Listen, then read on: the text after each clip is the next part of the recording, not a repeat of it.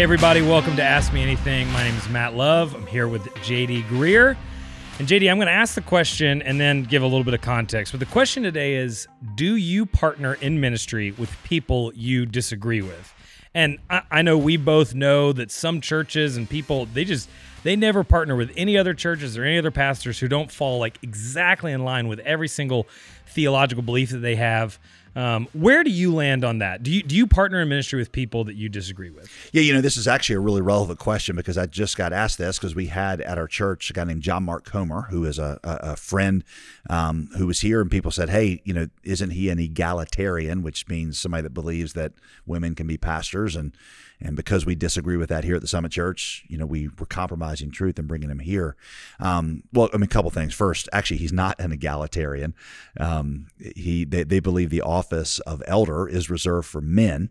Um, they believe the word pastor can be used outside of the office of elder. I, I actually disagree with that. I think the word the office of of elder and office of pastor in the Bible are the same, but um, they they use the word pastor much like we do the word minister. Um, again, I disagree with that, but it's actually not egalitarian. Um, so that's on one hand. But on the other hand, even if he were an egalitarian, I didn't have him here to teach on those things. Um, he didn't espouse anything that we disagree with as a church. But was it, if somebody was in that category, do you what level of uniformity do you demand to be able to partner together in ministry? What's compromising truth? Uh, rebecca mclaughlin we had her here earlier this year. We disagree on on some baptism issues and you know church membership type of issues but we had her here and uh, you know, we greatly um, benefited from her. Uh, i will say that that that theological diversity, friends and different movements have greatly enriched my life. I, I grew up independent Baptist, um, which, by the way, uh, independent Baptist, we weren't really friends with anybody. We were always coming up with uh, reasons to separate, even two or three degrees of separation. I've got to separate not just from the person who's making the error, but I've got to separate from you if you know the person and are friends of the person. So anyway, I grew up independent Baptist. Then I married a Presbyterian. Um, my roommate in college was a, a, Pentecostal. I always say that means that that I was predestined to speak in tongues at a potluck dinner. That's my diversity. But clearly, there's a there's a limit because we are also call, called to guard our our life and our doctrine. There's a theologian named Michael Bird who breaks down different theological truths into, into, into three primary categories. I actually found this helpful. He said, first of all, there are matters essential for salvation. And on those matters, that's a place where we have to have agreement. The person of Christ, the way of salvation, salvation by by faith. I was once part of a global meeting of Christian leaders who who wanted to issue this joint statement on Christian witness, and so they produced a five page document called Christians and Evangelism in the 21st Century. It was supposed to be a unifying document among people from different different traditions. Um, it was essentially a bunch of progressive political talking points. Um, but I read all five pages, and there literally was not a single word about the necessity of faith in the finished work of Christ for salvation. And it was a statement on evangelism. And so, in one of the open dialogue sessions, I asked the, the document authors about it. And um, the spokesperson said, he said, Well, no, no, no, we don't want this to be theologically divisive. You know, and I was like, So, in our joint statement on evangelism, we don't even want to divide around the the specifics of the gospel. That's a place we have to divide. I mean the apostle paul would say if even an angel from heaven taught something different about the gospel that i'm teaching then they are to be accursed so Paul would divide over this. If you don't believe these things that are essential for salvation, then um, that's a place where we really can't tolerate error. I would not partner together in ministry with somebody that disagreed there. But category number two for, for Michael Bird is he says are matters that are important to the faith and important to the church, though they're not essential for salvation. Uh, the inerrancy of the Bible, our, our, understandings of morality and gender and, and marriage. These things are also a basis where you need a relative amount of unity. They're, they're almost always spelled out in scripture. They're strong convictions. Then they're number three are what, what he calls matters of indifference. Those are non essentials, debatable things, preferences, opinions.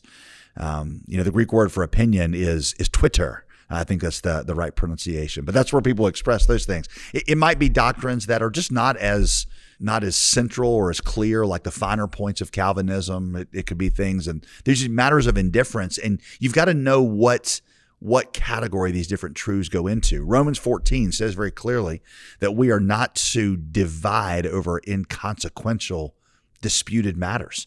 Um, Paul, you know, in Romans 14 talks about um, an issue in the that early church about whether or not you could eat meat offered to idols. Now, Paul actually had a conviction on it. He reveals it there. He revealed that he's on team meat eater.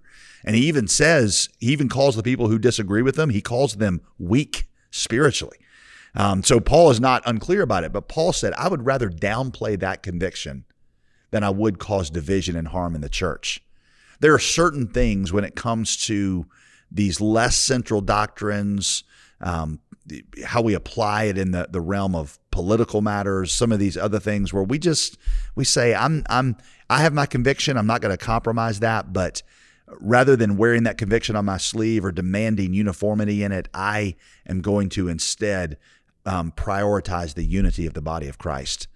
Um, Matt, wisdom is knowing what truths to put in what category, what to hold with a closed hand, and what to hold with uh, with an open hand. And really, different kinds of partnership and ministry are going to demand different different uh, levels of uniformity, or the way um, you know an academic would say it is different levels of ecumenism. Ecumenism, unity among the the broader body of Christ, demands different kinds of theological conformity. For example, um, if we're going to march here for pro life um, values here in the city of Raleigh, you know, I can join up with with really any good hearted person who who cares about justice. Um, you know, whether they, they, could be Buddhist, they could be Muslim, they could be atheist. If we care about justice for the unborn or justice in some other arena, yeah, we could link up. If we're going to do an evangelism rally, though, then yeah, I can't join up with all those same people. Uh, I could be friends with them, but I'm not going to try to communicate that we're going to do a big, big prayer spiritual awakening rally when we have very different understandings of what the gospel is. There are a lot of Christian traditions that I could not be comfortable doing evangelism rally with because I'm afraid if we communicated we all believe the same thing and then people go back to those churches, they're going to hear something entirely different that would take them away from the gospel. Um, but it demands a, a, you know an evangelism rally demands a closer conformity than than justice you know, type of work. Uh, then you've got church planting. Our church cooperates with a lot of other churches. Uh, well, I mean, that demands more conformity than an evangelism rally. There you're going to get into questions of um, what kind of church governance should there be, and what about baptism, and and is it okay for you know is it only men that should be pastors, and that requires a different level of conformity. Um, then you got you know church membership, uh, and church membership. If we're all going to be in one covenant body, that that might demand even a little higher level of conformity.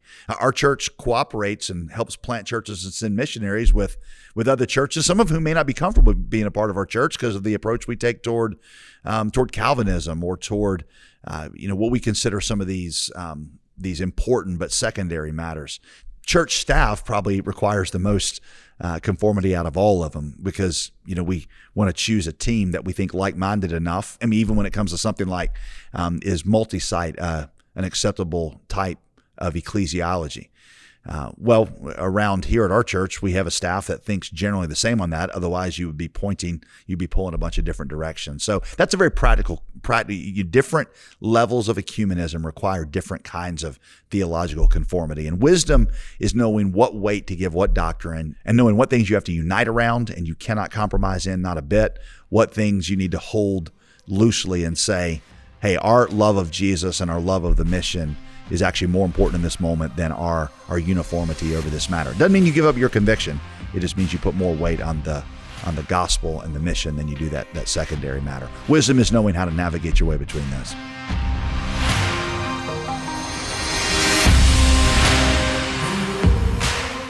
Well, guys, uh, as we kind of wrap up, uh, I just want to let you know that your support, whether it's financial donations or prayer or just engaging with the content that we share, um, it, it, just allows us to expand our ministry and share the hope of the gospel to more people in new places and in new ways. And so, as we close out 2021, we would love for you to just consider a year end tax deductible gift to our ministry. Um, we even have a resource that you can check out on jdgreear.com uh, that we'll send you as a free gift for your donation. And, and like I said, it's just a great way to, to, to really be a part of sharing the hope of the gospel uh, here in the in the U.S. and around the world.